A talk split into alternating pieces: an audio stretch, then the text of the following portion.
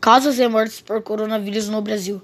25 de junho. Segundo o consórcio de veículos de imprensa, o país tem 54.434 óbitos e é o segundo com mais vítimas no mundo, atrás apenas dos Estados Unidos. São 1.207.721 casos confirmados.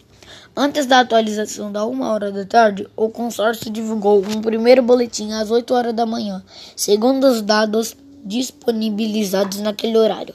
Pela manhã, o Brasil contava 53.895 mortos e 1.193.609 casos confirmados.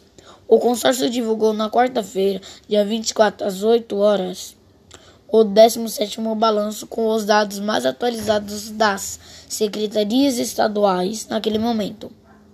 Desde então, Ceará, Distrito Federal, Goiás, Pernambuco, São Paulo e Roraima divulgaram novos dados.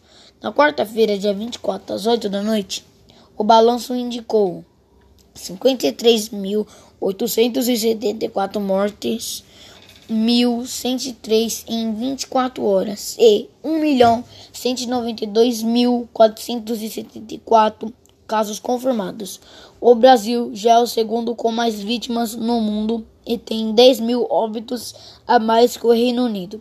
Terceiro colocado. O país só fica atrás dos Estados Unidos, que registram 121 milhões 9 mil mortes.